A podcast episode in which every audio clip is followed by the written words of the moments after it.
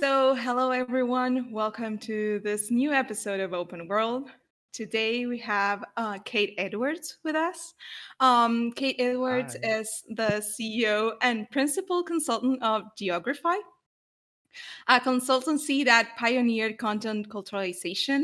And she's also a board member of Take This and is the former executive director of the International Game Developers Association, that's IGDA, from 2012 to 2017. In addition to being an outspoken advocate who serves in several advisory board roles, she is a geographer, writer, and corporate strategist. Following 13 years at Microsoft, she has consulted on many game and non game projects for BioWare, Google, Amazon, Facebook, and many other companies. Fortune magazine named her as one of the 10 most powerful women in the game industry in 2013, and in 2014, she was named by Games Industry Biz as one of their six people of the year. In 2018, she was honored with Reboot Develops Annual Hero Award and also presented with IndieCade's Annual Game Changer Award. She's also profiled in the December 2018 publication Women in Gaming among 100 professionals of play. She's worked on many game franchises, including Halo, Fable, Age of Empires, Dragon Age, Modern Warfare, Mass Effect, Mass Effect, and many others. Wow, that's a very impressive um, background. I mean, we can no, we, we're so excited to have you here. Welcome, Kate. Well, thank Um, you. I, I would just add what one thing I would add is I'm also currently the executive director of the Global Game Jam. Um, Yes, we we also know that, and we want to hear all about it because I mean, how do you do it? It's it's remarkable, honestly. I want I wonder that too sometimes. so wh- what can we expect for next year's Game Global Jam? yeah, can can can you share more details on, on Yeah. what it is? Of course. Well, you know, when we had to uh, when we had our jam just before the pandemic hit in 2020, um, it was another record-breaking year for us. We had uh, almost well, we had about 49,000 people in 118 countries at 934 live sites, and they made about 9,600 games in that global game jam last year. And then, of course, with the pandemic, we had to pivot to an all virtual format for 2021 which is something we had never done before and so that was that was challenging you know it was not easy because you know so many people associate the global game jam with that live experience you know working shoulder to shoulder with people right. right. and it's really hard to replicate that online and so we did our best um, our numbers were down but we still had about overall about 60 to 70 percent of the people that we had in 2020 so we were Wow. very happy about that. Um, we were hoping to get at least 50% and we easily got that. So um, of course looking forward to 2022 um, i think all of us are hoping it'll be on site again. You know the pandemic will be past and i think you know most of us will be vaccinated by that point. Um, you know hopefully and uh, so we're right now we're basically expecting it to probably be mostly an on-site event although one of the things we learned in 2021 doing the virtual event is that there's a lot of value in having the virtual access for some people because obviously some people um, well a lot of people they live in rural areas and it's not easy for them to get to game jam sites that t- tend to be Right. in urban areas Mhm. Um, or of course there's people with accessibility issues that prevent them from traveling or prevent them from going on a daily basis. So we're going to figure out a way to basically you know we'll we'll probably mostly have it live but we'll figure out a way to also include people who are virtual. That's Right, incredible. And I bet that your numbers are, are going to go up if you do go hybrid. Actually, today I heard that Gamescom is going hybrid as well. Yes. So I think that's the Yeah. going to be the future for most events, right? I think so too. I, I advise on a lot of events like Gamescom, and I'm on the mm-hmm. GDC advisory board and several others, and and all of them. I, I think they all learned last year that regardless if you go back to an on-site format, you're going to have to provide some kind of virtual offer as well. Yeah. Absolutely. Yeah. It's the new Yeah. normal, I think. It is. I agree. Like the best of both worlds, then. Yeah. I think so too. You know, the bigger the biggest challenge there is how do you get, you know, if you can do this, how do you get the virtual people interacting with the live people because you know they tend to be kind of split so that i think that's one of the key challenges that events have to think about is how do you get those two different groups interacting with each other Yeah, I can't wait to see what comes up from there. Mhm. Yeah. Well, another amazing. Yeah, a- another No. question we had for you. Um, we know obviously you are an expert in culturalization, and we wanted to, for argument's sake, let's pretend that we are a group of game devs who are working on our first game, and we have no idea about culturalization, not a thing. Mhm. What advice would you give us to make our game global? Um, I guess more specifically, how does localization complement culturalization in a video game? That is a great question. So, the way I would put it is that I think, you know, for most people, they understand what localization is. And I think, you know, the way that I see localization is, is essentially it's mostly language translation. I know there's other parts to it as well, but it's mostly focused on language translation, which obviously is very, very important for making sure your content is legible in other markets around the world. But the where culturalization comes in is kind of another level of that where it's not focused as much on language translation. What its focus is on basically concept translation and culture translation. So that's where the culturalization part comes in. So, for example, whereas localization may not focus on the the design of a specific character and the outfit that they're wearing and the symbols that are on their outfit um, or things like that. That's what I focus on. So I'm trying to see are there any cultural influences in the game, whether it's in the architecture or the character design or even in the story. Um, because a lot of game narratives will borrow from real world history, for example, but then they'll Mhm. dress up the scenario to be something different. So, like maybe they'll take like the Battle of Pearl Harbor from World War II, but then they'll dress it up in a different way. But then it's like, but a lot of players could say, well, that I think that's Pearl Harbor is what they're showing, but it's between orcs and humans. So, um, you know, and that's that's the use of allegory. And allegory is a very, very powerful narrative tool that helps us express concepts and ideas in games or film or anything else in a way that kind of it mimics the real world situation without addressing the real world issue um you know and some of the older media that a lot of us are familiar with like the original star trek or the twilight zone episodes from the 1960s they were experts at using allegory because at those times back in the 1960s you could not show these sensitive topics you know explicitly on television. So like talking about racism and talking about the cold war uh, or, or all of these kinds of things and yet a lot of the twilight zone episodes and even the star trek episodes they regularly were dealing with issues around racism and, Yeah. and issues like that but they couldn't say it you know, and they couldn't explicitly show it. So they had to do it in a way that was using allegory instead. And so in games, we do that a lot. In culturalization, that's one of the things I look for a lot because t- uh, culturalization also looks at the narrative um, as well as the designs, as well as like the overall concept and the world that is being built. And basically, my job is to see how how well how compatible is this world going to be with the cultures who are going to be playing in this world are there things they're going to see that they that may kind of make them not um, be immersed in the experience um, you know they'll see something that relates to their culture or politics or something and all of a sudden rather than being immersed in the game that you want them to play all of a sudden now they're thinking about the real world issue that you force them to see.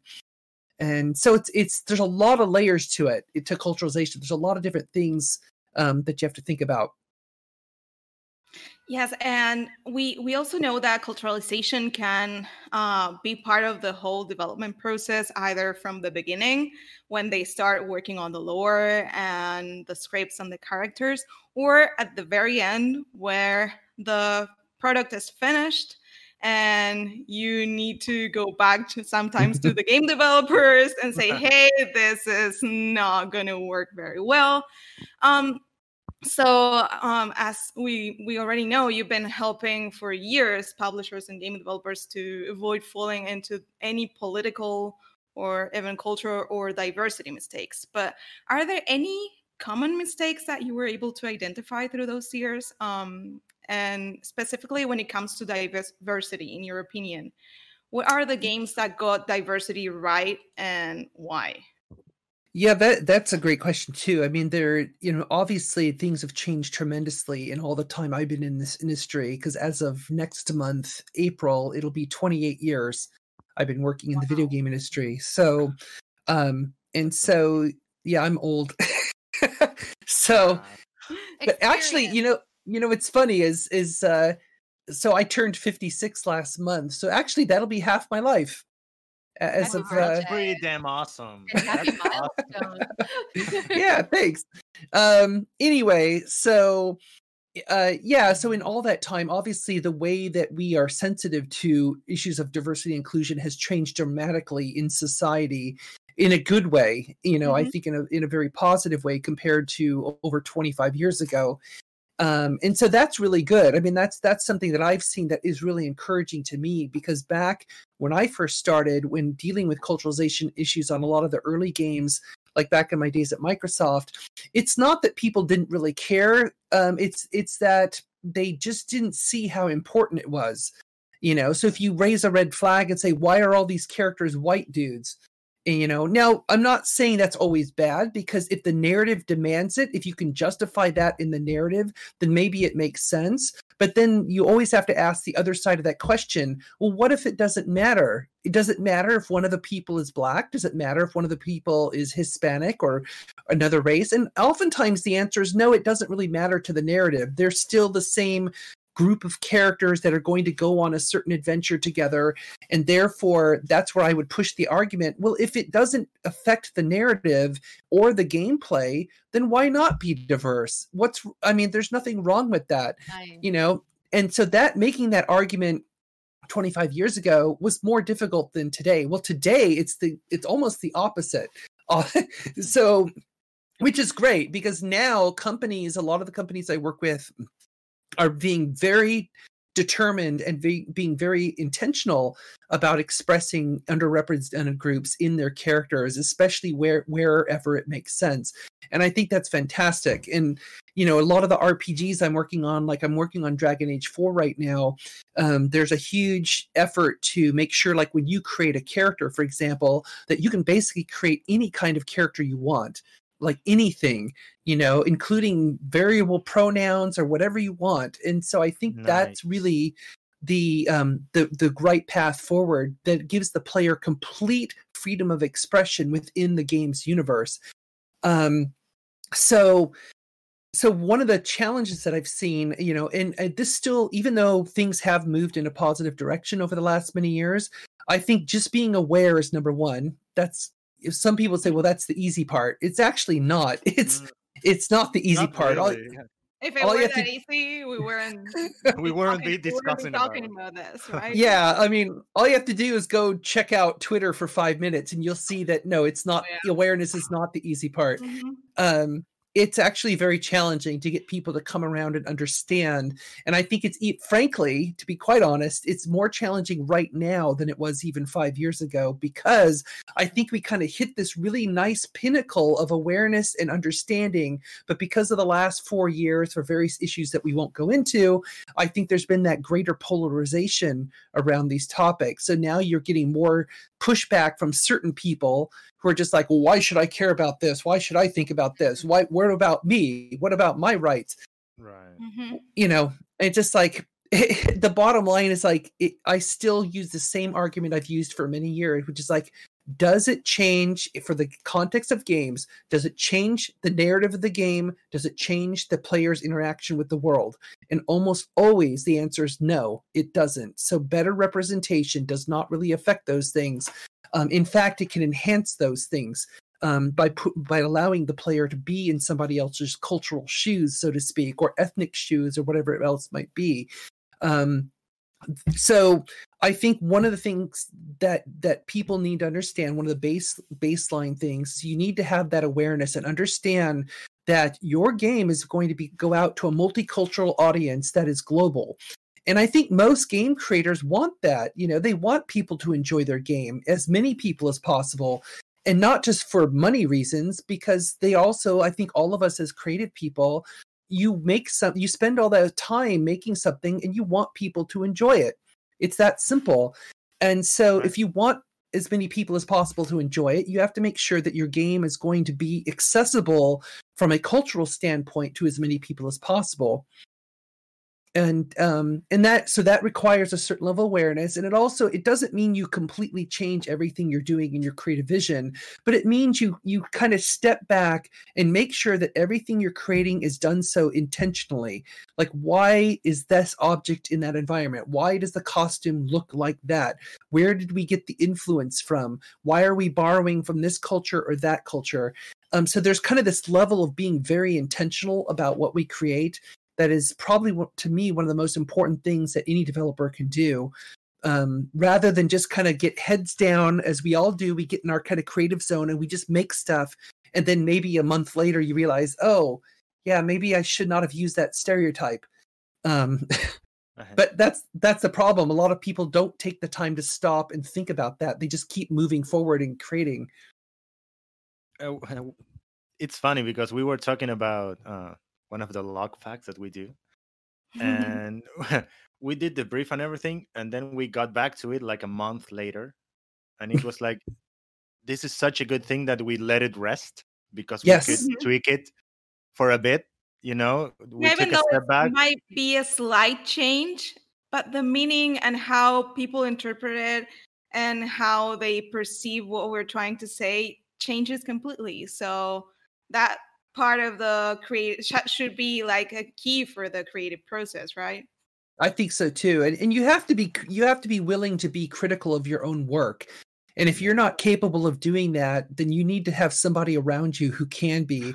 And I don't and I don't mean critical in a negative way. I mean critical like I always tell people when I give them feedback whether I'm mentoring somebody or whether I'm talking to a development team, I will always be constructively blunt which means I will tell you exactly what I'm thinking, but I will tell you in a way that is hopefully going to be useful. I don't want them, you know, uh, to to think of this process as a negative thing. Um, you know, and some people they're going to think that anyway. They're like, "Oh, this is being politically correct, and I don't like that." That's a different issue. That's a personality, Yeah. you know, worldview thing. That's you know, I'm talking about specifically what's best for the game and what's best for the company and what's best for the goals of this whole enterprise that we're trying to do, uh, and keep it focused on that. Right. Yeah. What's best for the game, not what's best, not what the developer thinks or as an individual thinks. But that brings me to to something that I had a hard time phrasing this question. Uh, but how do you actually build a world in a video game? Bear with me here. It's like a multi-layer question. Uh, but what aspects do you take into account? I mean, you you named a few, uh, but to make the player's experience as immersive as possible, and also when when when do you think that it that's enough? It's that, that you're not like over over Easter egg everything, you know, or something like that. Yeah, that that's yeah, that's a really challenging point that I think every game developer struggles with. And if there's one mistake I've seen many indie developers do is they build they overbuild their worlds when they start out or they just have a vision that is so ambitious that's way beyond their capability. Um or let me put it this way, maybe they're capable of it but not in a reasonable time frame. So for example, I once met a, th- a, a three person indie team who said they're going to make an MMO or RPG. Three people. It's going to make Three an people. MMO. Yeah. And they're going to do it with their own game engine that they're creating. And I'm just like, okay, yeah, Ambitious. Yeah. Ambitious. very ambitious. I got to I gave them points for being ambitious and being confident because I think that's really cool. But also, I I tried to bring a sense of reality to them that Mhm. you know what they're setting out to do is going to um you know it, it's going to really be a problem for them in the long run they're going to get discouraged it's going to be a challenge i'm not saying they shouldn't try it but i i kept encouraging them you need to get more people. You really need to get a lot more people and maybe not do an mmo and maybe not you know not I mean, make this massive online world. It's like there's don't do that so anyway um world building it, really comes down to a couple of key factors that and i kind of mentioned them already but i'm going to repeat them again what i i like to call it world realization sometimes. So when you realize a world it's basically bringing to life that vision that's in your head. Um, you know so writers do it through the written page and of course filmmakers do it on screen with camera and cg and all that fun stuff. And we do it through game engines and our and our capability. Um you know it's it's but all of that process world building process at its core is the same. It's basically deciding you know first of all what's the narrative you're going to tell?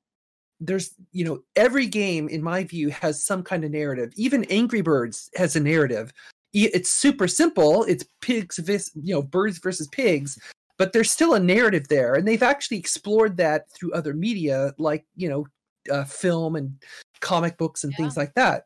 But in the game itself there is a narrative even though the narrative is super simple and it's right there in front of you there's really not much more to it but there's still a narrative behind it. And that's true i think of every game. There's something some kind of thread of a story or or that is being told. Uh, and i think most people who when we talk about video games they're thinking about narrative in, in the real sense like skyrim and breath of the wild and you know grand theft auto and yeah, these they huge go big. yeah huge expansive narratives that are multi-layered and all these different paths you know cyberpunk 2077 and all that kind of stuff and that's you know that i think is more typical of what people think about when you think about a narrative for a video game. But the point being is that you have a narrative and then you have the experience. So you've got narrative goals. So what's the story you're going to tell? And you've got experience goals. What is the player actually doing in that narrative?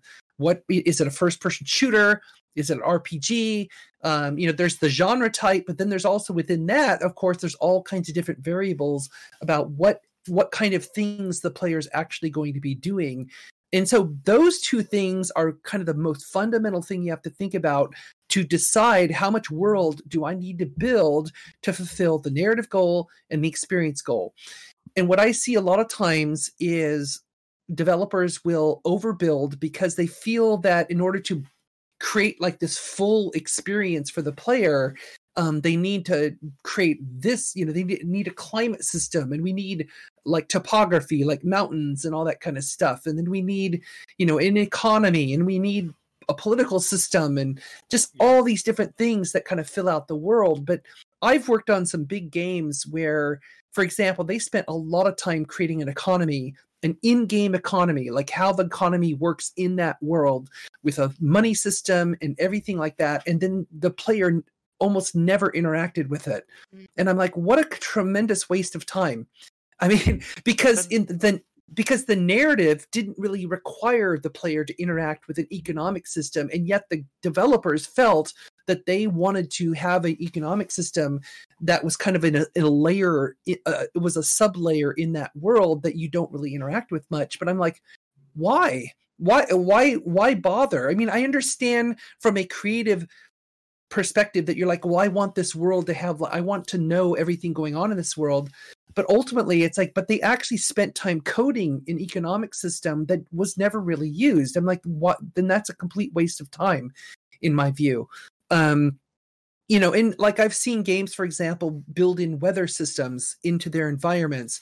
In some of these games the weather has no bearing on the gameplay at all. It, it makes no difference. All it's there is just for atmospheric purposes Mhm. which you know which is useful too but then if you look at look at a game like breath of the wild their atmospheric system directly impacts gameplay it has a great deal to do with gameplay like you can't climb the slippery rocks when it's raining right. and you know and you know when the lightning's about to strike you which really sucks um but you know it's but it it has that direct impact on you and Yeah. so it's like was that time well spent of course it was you know because they actually used that mechanism in the world building itself and so so that's one of the areas where i see a lot of developers they fail right from the start because they just want to make all of this stuff. They want to make all this really cool stuff to make their world you know really kind of fleshed out. But you don't need to. You know if you look at games again go back to simple games and some of these you know a lot of these tend to be mobile games but i think we can learn lessons from them. Like if you remember the game limbo um way back when the kind of that really dark environment and everything Yeah. It was really it, they did a tremendous job of establishing the world in the in the tone and the feeling of the world. And yet they didn't overbuild at all. They they created visually exactly what they needed. And the gameplay itself was fairly simple you know side scroller. But um, they did a really good job at, at using kind of a minimalist approach. And yet the game was super popular did very very well and so, you know, b- thinking that I have to build all this stuff in order to be successful in my game is is one of those uh, fallacies that I think a lot of people starting out don't realize. Yeah, and uh, while I was listening to you to you say this, uh, I, I I can remember many games that have these features that you end up not even using. mm-hmm. I'm not gonna say any any, ex- any examples, right? but I, I can I can picture quite a few. Yeah. Yeah. You know, it, I think as players, we always appreciate depth. You know, so mm. I think for a lot of players, they're not going to turn a you know like like the economic system example it's like if i have a hint of that in the game i'm playing but i never interact with it I'm not going to complain about it. I'm not going to say, why did you build right. this economic system? So it's like, I think from a player standpoint, it's not wasted time because they do, they have no idea how much time was spent on that, you know? Right. So, it, I, so we're, we're obviously talking very much from a production standpoint, mm-hmm. not from a consumer standpoint. Right. Yeah, but oh, that's and... great advice for game devs for, right there. For devs, exactly. Absolutely. um, and similarly, but also focusing a little bit more on your skills and knowledge as a geographer. By the way, for anybody who has not seen Kate's video or her GDC talk on world building as a geographer, I would highly recommend checking it out right away because it is Thank very, you. very cool and educational. Um, when you enter into a game world, there are all those little things, or maybe those not so subtle things that tell you where exactly in the real world you are actually standing. And I'm curious from your point of view, what does the process of coming up with those references look like? Because I would imagine that culturalization, as well as a bunch of market research, must go into that. There is, yeah. I mean, that's often a collaboration, in, um, you know, with with several aspects of the team. Obviously, like you said, with marketing, um, certainly with the game designers. Um, it's in being very careful about you know and where i come into it is like what like if they're going to have some kind of object in the game like a special object or something or whatever it might be a weapon who knows? Um, that's where i come in to make sure that whatever is being added to the game for that for that purpose is something that fits the universe. It makes sense. Um, it's not something that's going to going to be seen out of context for that particular world unless again you have a very specific reason why it's out of context. Um you know it, it's um yeah so basically it, it's a little bit it, it's that interplay between those areas because you're kind of anticipating what the player's going how the player's going to react to something um, but then also you're trying to stay true true to the creative vision.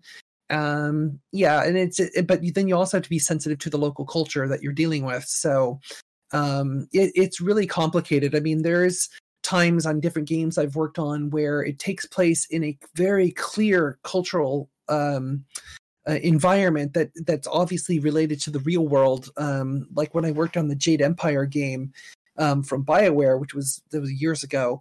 But it was an Asian fantasy world, you know, in much the same way that most fantasy games we play today are based on European medieval culture you know this was a game that was attempting to make a, a fantasy game that's based on east asian medieval culture um, which i thought was really ambitious. And it was a ama- it was super fun to work on this game but it was really really complicated because um, what they did initially is they grabbed a huge chunk of Chinese culture to be the kind of the foundation for the game's in-game culture. And again, remember this is not supposed to be related to the real world whatsoever. But then they grabbed pieces of Korean culture, pieces of Japanese culture, and a little bit of uh, uh, South Asian Indian culture. Um, and it's almost like they threw them all into this big pot and stirred it around and then kind of threw it onto the table and you know and said okay here's our jade empire culture and that approach was not really the best I, I, would not recommend that approach um, because we had to think a lot a lot more carefully about the objects that we were pulling from these different cultures first of all recognizing the fact that just if you take china japan and korea there is a lot of uh, socio-historical tension Mhm. between these three Yes. countries tremendous amount of tension so um, we have to be super careful about that because one of the things that you do when you like throw all of these different cultural artifacts into the same pot and you, then you kind of mix it up and pretend it's this new culture it's like well now you're for one thing you're saying all of these cultures are equivalent you know which is it's basically that's that in today's you know i think from today's perspective that can be seen not only as insensitive but actually borderline racist Mhm. um, by basically saying like you know oh Jap you know Japanese culture, Korean culture, Chinese they're all Yeah, the same. Yeah. Yeah. Yeah, which is just incredibly inappropriate. So Mhm. um so that's why when we have games that borrow you know objects or we have things that we put into the game we have to be incredibly sensitive about where we're getting these things from and what role they play in the game um especially today it just we we just have to think very hard about that not just kind of randomly put stuff in there because we think it's uh you know we think it's going to look good or we think it's going to serve a s- specific purpose or for marketing or whatever.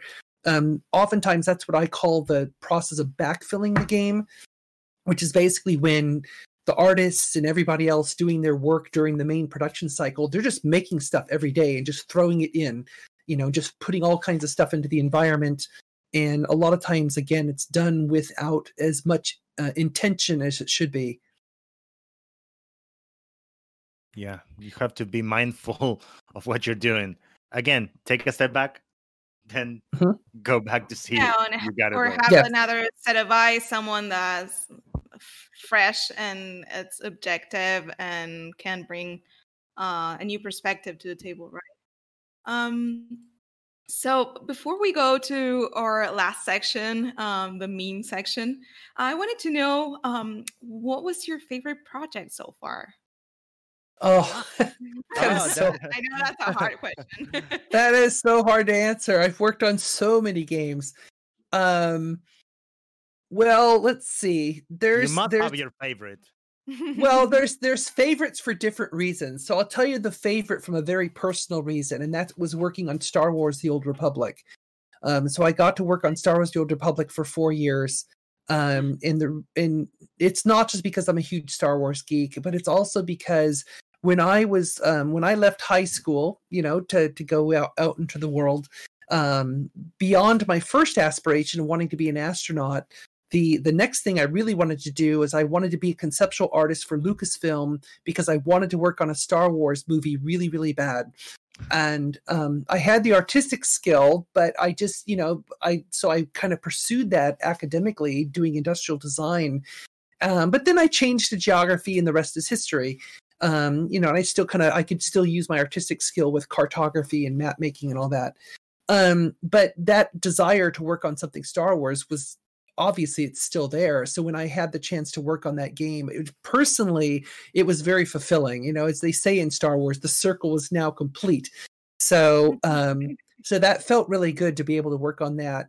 Um, I think from you know uh, just from a kind of more from the geographer side of my brain um, working on stuff like age of empires has been tr- immensely fun because you're dealing with real history and real geography and um, you know i'm working on age of empires 4 right now we're wrapping that up pretty soon um, and it's just story here, by the way. it is fun. I've worked on all the original Age of Empires and Age of Mythology, and it's just so much fun to work on those games. It's also really, really challenging because you have to.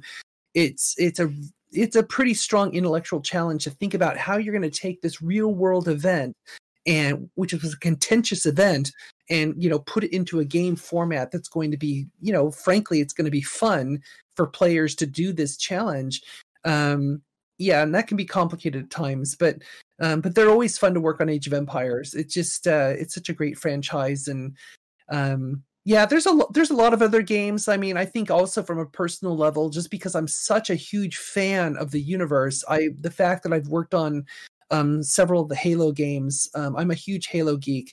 And um, when I have extra time to actually play a game, oftentimes when I want to relax, um, I'll play. I'll, s- I'll still play Halo multiplayer you know, and I I love playing that game. So uh, yeah, I'm very big into it still. So I think that was also super fun to work on those. We'll love to see you streaming Halo, by the way. Have you ever tried that? No, I haven't. I you know it's funny because I um I played really a ton of of multiplayer for years and years after the game came out and then I kind of dropped out because I was I was busy and everything and then of course I started up again um, especially when they finally had the Master Chief collection on Steam so it makes it makes it a lot more accessible for me to just you know basically not work I can just turn over here and start playing but uh, which is dangerous. But um, but of course, my my 56 year old reflexes are not what they used to be. So I can do okay, but it takes me several matches to kind of get back into it. Mhm. If I play maybe five matches, maybe I can get maybe the top five, you know, or so.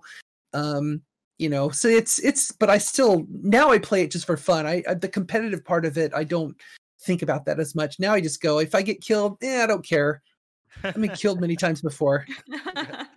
well, that's the best attitude to approach it, and especially when you don't have that much time to practice, right? Yeah, I don't. I yeah, I've had very little time.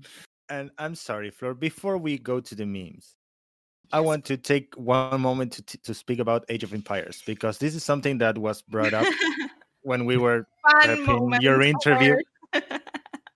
I want to thank you because the amount of things that I've learned yeah, with. Age of Empires, I've literally passed tests Nice. doing Age of Empire campaigns. Yes, that's literally. awesome. literally. So thank you. Oh, that's fantastic. I love hearing that. That's so cool. Well, it's the same reason why one of my favorite franchises is uh, Assassin's Creed. And um and I've not I have not worked on an Assassin's Creed game even though I have advised Ubisoft, but I haven't specifically worked on As- Assassin's Creed and that would be kind of a dream project for me because I love the melding of history and geography in those games as well Yeah. and they it's it's they're so well done. I just have so much fun with those games. You should check out one of the log facts that we did. We did uh one a log fact about the last three Assassin's Creed actually. Oh, cool. About, Awesome. about the about the culturalization of Egypt, of ancient Greece, and of the oh, excellent. I will. Yeah, you should check it out. I'm I'm gonna send you the link afterwards. Yeah, please do. Awesome. Great. So now we're gonna go to after the fun moment. uh, we're gonna go to uh, the meme section because uh, we always like to end on a high note. Yes, here we are. Well, here's the Star Wars fan. the first one that you shared was a straight reference. now I could it. I could almost imagine Oh. uh, one of us getting choked on, on an interview. It's like, how did you say that? One too many questions. No, please. I think like like many people, I la- I laugh at the dumbest stuff. I thought this was hilarious though. Oh yeah, yeah, yeah. and It's so funny. when I was a kid, I was so because I, I watched this movie, of course, when I was a kid, and I was so scared of this scene. And now it's like, Oh yeah, of course. Yeah. Oh, I love it. This this one is so dumb, but I laughed so hard when I first saw this. But it's just it's just it's it's just dumb, but it's funny.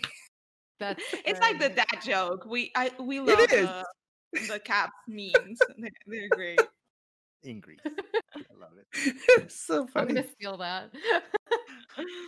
we have a ton of this. Uh, I have a lot. Like, I actually have like uh, a special folder of caps memes. So Oh, um, I nice. can share more with you if you want.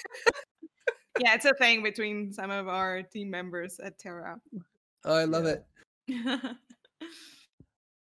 Well, this is very, very accurate, actually. now, this is a great movie that I could watch. You know? yeah. No, I thought a friend of mine sent me this because um because he I know the stuff he collects. And uh, I mean look, look at my room. I mean I collect a lot of stuff too, but Yeah, I, I, I'm eyeballing that Stormbreaker since the first Oh, yeah, one that you open the camera. That's- that's part of my Thor cosplay. So nice. um but yeah, I thought this was really funny. It's just like this this actually is a more realistic version of this film. right? yeah. I, I agree. I agree. Oh, and this one too. Oh yeah. No, I like this one. I thought it was a- I thought it was a nice uh a nice relevant meme here. I yeah, thank you for bringing this one. Um, Absolutely. Yeah, Bill I Burr was fantastic. I know there's people there's people in my circles who would not like this one, but I don't care. Same here. No, we I'm don't. to see it. that's why we're sharing it, and uh, we we respect everyone's opinions here, and we appreciate you bringing this because this is also important for us. Thank you. yeah. Thanks, Kate. this We love it. this one I I showed this one to a friend of mine who collects everything. Like, It just like it does not need that extra adapter for that object they they threw away years ago. And I just I sent this to them because I said this is you. Yeah, I I think I have a drawer full of cables, and drawer. adapters. Of Yeah, course. That's one It's- it's like- drawer. You should Yeah. see my basement. hey, we're we're all guilty of this. Oh yeah. Oh yeah, for sure, Totally. for sure. Because Especially- you never know when you're gonna need it, right? Well, especially in my case, it's like I don't remember what it's for, and I may or may not still have that thing. So I'm Mm, like, Right. I might need it. yeah, it's safer to keep it all. yeah, exactly. No, this one, yeah, Um, this this show this showed up earlier in the year around New Year's. Yeah. I thought that I thought this was very appropriate. Well, hopefully, it's not going to turn out this way, but I don't know which one is worse, though. Yeah, yeah. I yeah, I, don't- I don't know either. Right? The Joker or, or it? Yeah, I don't know. Well, it's already March, and when we're recording this, by when the we're way, recording this? Um, things Yeah. are looking promising. So I want to are. It levels. this year. yeah, there there's there's reasons for hope. Oh, Mhm. this one too. Oh my god, I love it. but no one sells bitcoins. I think that that's the magic of it, right? Mhm. Well, this one this one i saw this one floating around um whenever it was like what is it a month ago or so during the gamestop stock when the gamestop yeah. stock was being driven upward and uh yeah people were basically having the same attitude they're like take the profit sell your stock and they're like no i'm gonna hang on No. yeah, well, same. They tried to do the same with Dogecoin, but it didn't work. yeah but that would be it would have been amazing. I mean, the ultimate joke, right? Fantastic meme fodder, that's for Mhm. sure. Yeah. and that Yeah. was all for the meme round. I know they always uh, seem so short. Well, thank you, thank you so much, Kate, for for sharing um what cracks you up because uh, I mean we had a lot of fun with those memes, and thank you for joining us on this new episode. Uh, I personally had a lot of fun and I learned a lot. Uh, thank you for for sharing your knowledge and your experience with us. well thank you so much thanks for having me here this was super fun and i and i loved i love the memes as well I, I that was a fun feature Uh, well, we're, we're really glad that you had a good time too. yeah, we always we always have our guests bring some memes because I mean we not only want to know about your experience and everything, but also what makes you laugh. I mean, and Yeah. it's the internet. We are on the internet. We are online. of course of course have have memes, right? exactly, exactly.